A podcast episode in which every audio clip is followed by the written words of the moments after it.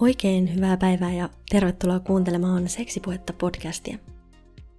Mun nimi on Nea, mä oon seksuaaliterapeutti ja tässä mun podcastissa käydään läpi seksin, seksuaalisuuden ja ihmissuhteiden teemoja näin terapeutin näkökulmasta. Tänään ajattelen, että juteltais vähän seksiriippuvuudesta. Tutustutaan vähän siihen, että mitä seksiriippuvuus on, mitä sen taustalla voi olla ja miten seksiriippuvuutta hoidetaan ja miten siitä voi toipua. Joten eiköhän me taas mennä.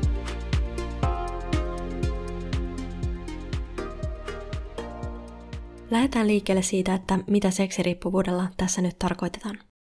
Seksiriippuvuus voi olla mikä tahansa seksiin liittyvä käyttäytymismalli, jota siitä kärsivä henkilö ei pysty hallitsemaan ja joka on pakonomaista sekä tuottaa hänelle haastavia tilanteita, ahdistusta, masennusta, stressiä ja näin edelleen. Seksiriippuvuus on toistuvaa käyttäytymistä, jota henkilö ei pysty lopettamaan, tai vaikka lopettaminen onnistuisi, käyttäytyminen alkaa taas pian uudestaan. Addiktoituneella on tunne, että toiminta ei ole enää omassa hallinnassa ja toiminnasta ei saa enää mielihyvää tai mielihyvän kesto on hyvin lyhyttä. Seksiriippuvuudessa suhteesta seksiin on tullut terveydelle vahingollinen. Eli seksiä tai sooloseksiä voi haluta ja harrastaa paljon ja usein ja vaikkapa montakin kertaa päivässä, mutta se ei kerro riippuvuudesta. Olennaista riippuvuuden kannalta on nimenomaan hallitsemattomuus, pakonomaisuus ja että se tuottaa ihmiselle haittaa. Kukaan ulkopuolinen, kuten esimerkiksi kumppani, ei voi määritellä toisen seksuaalikäyttäytymistä pakonomaiseksi esimerkiksi oman arvo- tai moraalikäsityksensä perusteella. Seksissä tai vaikkapa pornossa ei itsessään ole mitään väärää tai pakonomaisuutta aiheuttavaa.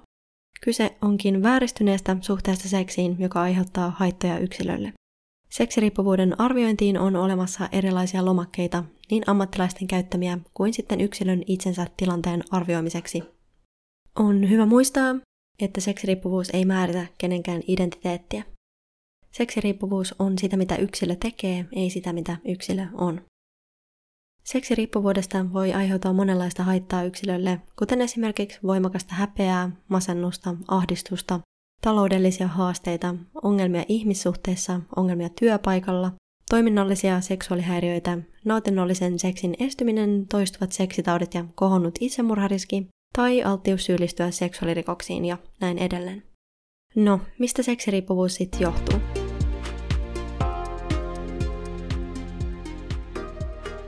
Seksi- ja tai pornoriippuvuutta ei siis ohjaile biologinen seksuaalivietti, vaan psykologinen tarve, joka vaatii jonkin alitajunnasta kumpaavan toiveen täyttymistä.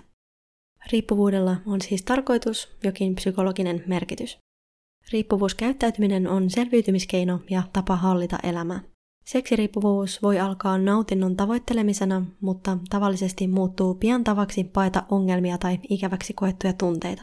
Eli kyseessä on siis käyttäytymismalli, jolla helpotetaan negatiivisia tunteita ja yritetään luoda positiivisia tunnetiloja. Syitä seksiriippuvuuden taustalla voidaan jaotella karkeasti kolmeen eri kategoriaan. Traumataustaiseen riippuvuuteen, kiintymyssuhdetaustaiseen riippuvuuteen ja tarjontataustaiseen riippuvuuteen. Voitaisiin ehkä todeta, että riippuvuus ei voi syntyä ilman tarjontaa. Netti ja some on tuoneet rajattoman tarjonnan laajemmaksi ja lähemmäksi. Riippuvuuden taustalla toimii myös aivokemia ja eritoten dopamiini. Mitä enemmän ja kauemmin dopamiinia tuottavaa toimintaa jatkaa, sitä enemmän sitä tuottavaa käyttäytymistä on jatkettava. Aina seksiriippuvuuden taustalla ei ole mitään ns. traumaa, vaan usein riippuvuus toimii tunteiden säätelykeinona, jolloin seksi toimii lohtuna, tuo helpotusta ahdistukseen, suruun, yksinäisyyteen, vihaan, hylätyksi tulemisen tunteeseen ja näin edelleen. Seksistä voidaan hakea myös hyväksytyksi tulemisen tunnetta tai mielialan nostamista. Kun seksiä käytetään sääntelemään tunteita, voi tapahtua myös ns. ehdollistumista, mikä ylläpitää riippuvuuskäyttäytymistä. Moni varmaan tietää tämän ehdollistumisteorian eli Pavlovin koirat kokeen, jossa koiria ruokittaessa soitettiin aina kelloa, kun koiria ruokittiin. Koirat ehdollistui siihen, että kellon soidessa sai ruokaa. Lopulta koirien syljen eritys käynnistyi aina, kun ne kuulivat kellon soivan, oli tarjolla ruokaa tai ei. Samaan tapaan seksiriippuvainen voi lähteä etsimään seksuaalista tyydytystä aina kun hän kokee negatiivisia tunteita, riippumatta siitä, onko hänellä todellista halua seksiin.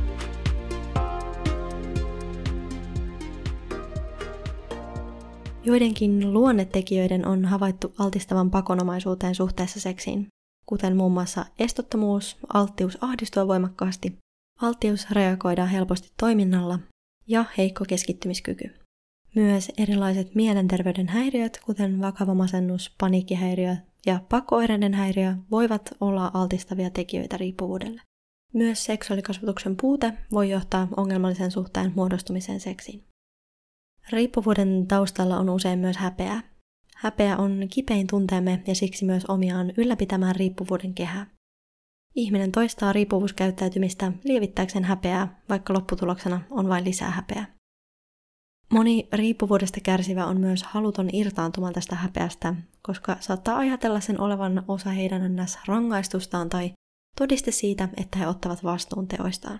Osa myös saattaa ajatella virheellisesti, että häpeä on tarpeellinen muistutus siitä kivusta, jonka he ovat aiheuttaneet, ja että se estäisi heitä satuttamasta uudelleen. No, miten seksiriippuvuudesta voi sitten toipua? Seksiriippuvuudesta toipuminen tarkoittaa riippuvuuden päättymistä, ei seksistä luopumista. Tavoitteena on toimiva, hyvinvoiva seksuaalisuus. Riippuvuudesta toipuminen vaatii muutosta, joka lähtee liikkeelle oman tilanteen myöntämisestä ja haitallisten tapojen tunnistamisesta. Itselleen on oltava täysin rehellinen. Toipuminen vaatii usein terapiaa, jossa auttaa seksiriippuvuuteen perehtynyt terapeutti. Terapian lisäksi apua ja tukea voi saada esimerkiksi vertaisryhmätoiminnasta. Häpeän käsittely ja ymmärtäminen on tärkeää seksiriippuvuudesta toipumiseksi. Myös erilaisten laukaisevien tekijöiden ja vaaran paikkojen, kuten tunteiden, tilanteiden ja paikkojen tunnistaminen on tärkeää. Näiden vaaran paikkojen välttely tai sellainen välttelykäyttäytyminen ei kuitenkaan ole ratkaisu, vaan toipumiseksi on opeteltava käsittelemään laukaisevien tekijöiden ja tilanteiden herättämiä tunteita muulla tavoin kuin seksillä. Terapian avulla seksiriippuvuudesta kärsivä voi opetella erottamaan aidon seksuaalisen halun pakonomaisesta käyttäytymisestä. Omien arvojen kirkastaminen ja myös näiden arvojen mukaan eläminen on osa toipumisprosessia. Uusien toimintatapojen opettelu ja menneisyyden tapahtumien ja riippuvuuden taustasyiden käsittely tarvitsee aikaa, apua ja myös yksilön omaa motivaatiota muutokseen. Riippuvuudesta toipuessa oma seksuaalisuus voi olla ymmärrettävästi hukassa, jolloin palapalalta lähdetään etsimään ja rakentamaan sitä, että millaista hyvinvoiva ja toimiva seksuaalisuus voisi olla. Myös riippuvuuden alta paljastuvien tarpeiden ja toiveiden täyttäminen, kuten hyväksytyksi ja nähdyksi tulemisen tarve, läheisyyden ja hellyyden tarve, onnistumisen kokemukset ja näin edelleen, on mahdollisuuksien mukaan tärkeää. Erilaiset tietoisuus- ja läsnäolotaidot ja harjoitukset voivat osoittautua myös hyödylliseksi osana toipumisprosessia. Toipumisessa käsitellään usein myös virheellisiä ydinuskomuksia, kuten että minun ei tarvitse muuttua, en halua muuttua tai en pysty muuttumaan. Näiden ydinuskomusten käsittely ja purkaminen on tärkeää. Se muutos voi ymmärrettävästi tuntua pelottavalta tai riippuvuudesta vapaa elämä ei tunnu sillä hetkellä sen muutoksen arvoiselta tai välttämättä edes mahdolliselta. On hyvä tietää, että seksiriippuvuudesta voi kuitenkin toipua ja apua on saatavilla. Jokainen ansaitsee apua ja empatiaa. Jos tämä jakso on herättänyt sussa pohdintoja oman seksuaalikäyttäytymisen suhteen ja tuntuu, että haluaisit siihen tukea ja apua, niin mä listaan jakson kuvaukseen auttavia tahoja.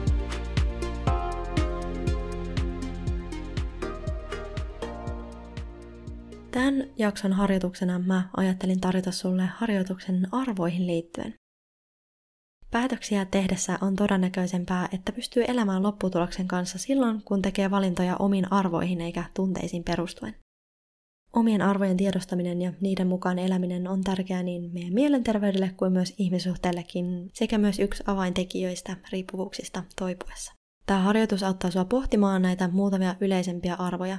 Mä luettelen sulle seuraavaksi muutamia arvoja. Tämän listan ei olekaan tarkoitus olla kaiken kattava ja sen läpikäyminen voi nostaa pintaan muita arvoja, jotka on vielä tärkeämpiä. Poimi siis itsellesi 5-10 tärkeää arvoa ja laita ne tärkeysjärjestykseen. Sä voit sen jälkeen pohtia, että miten nämä arvot näyttäytyy sun elämässä. Mitä näiden arvojen mukaan eläminen tarkoittaa? Teetkö sä valintoja pohjautua näihin arvoihin? Ja jos et, mikä voisi mahdollistaa sitä, että voisit tehdä valintoja näiden sun arvojen mukaan?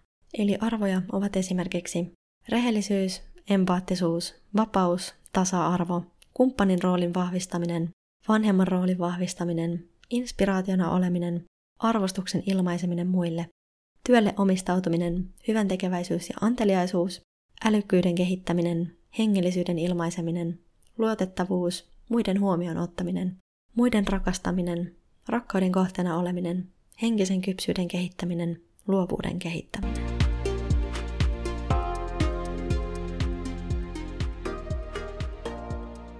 Noin, tämä oli pieni katsaus ja mun näkemys seksiriippuvuuteen. Kiitos, että sä kuuntelit tämän jakson. Mä toivon, että sä viihdyit tämän jakson parissa ja että mä saan susta seuraa linjoille ensi kerrallakin. Instagramista sä löydät tämän podcastin nimellä Seksipuhetta. Me kuullaan taas ensi kerralla. Se on moi moi!